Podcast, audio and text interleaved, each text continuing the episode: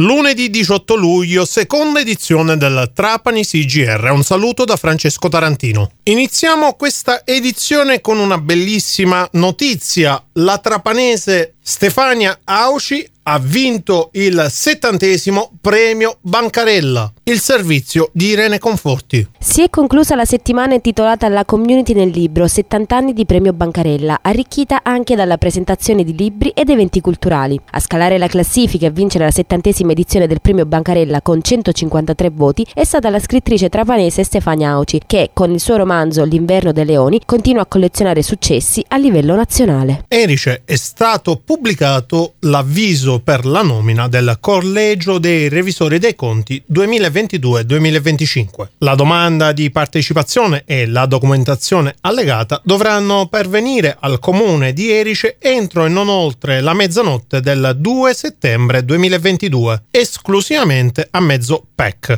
I dettagli come sempre sono presenti sul sito dell'istituzione. E adesso parliamo di eventi a Marsala dove venerdì 22 luglio si inaugurerà la rassegna a Scurata con il concerto La Buona Novella e la voce della sublime Antonella Ruggero, il servizio di Irene Conforti. Torna con la quinta edizione la rassegna Ascurata Memorial Enrico Russo. Aprifila dei numerosi eventi in programma sarà il concerto La Buona Novella il 22 luglio con le parole e le melodie create da Fabrizio De André e la voce di Antonella Ruggero. Appuntamento alla Salina Genna nella riserva naturale dello Stagnone di Marsala alle ore 19.30 con replica alle 21.45. Alcamo Lutto in città per la scomparsa del consigliere comunale Isidoro Stellino che è scomparso prematuramente sabato sera. Domani alle ore 16 alla Chiesa Madre saranno celebrati i funerali.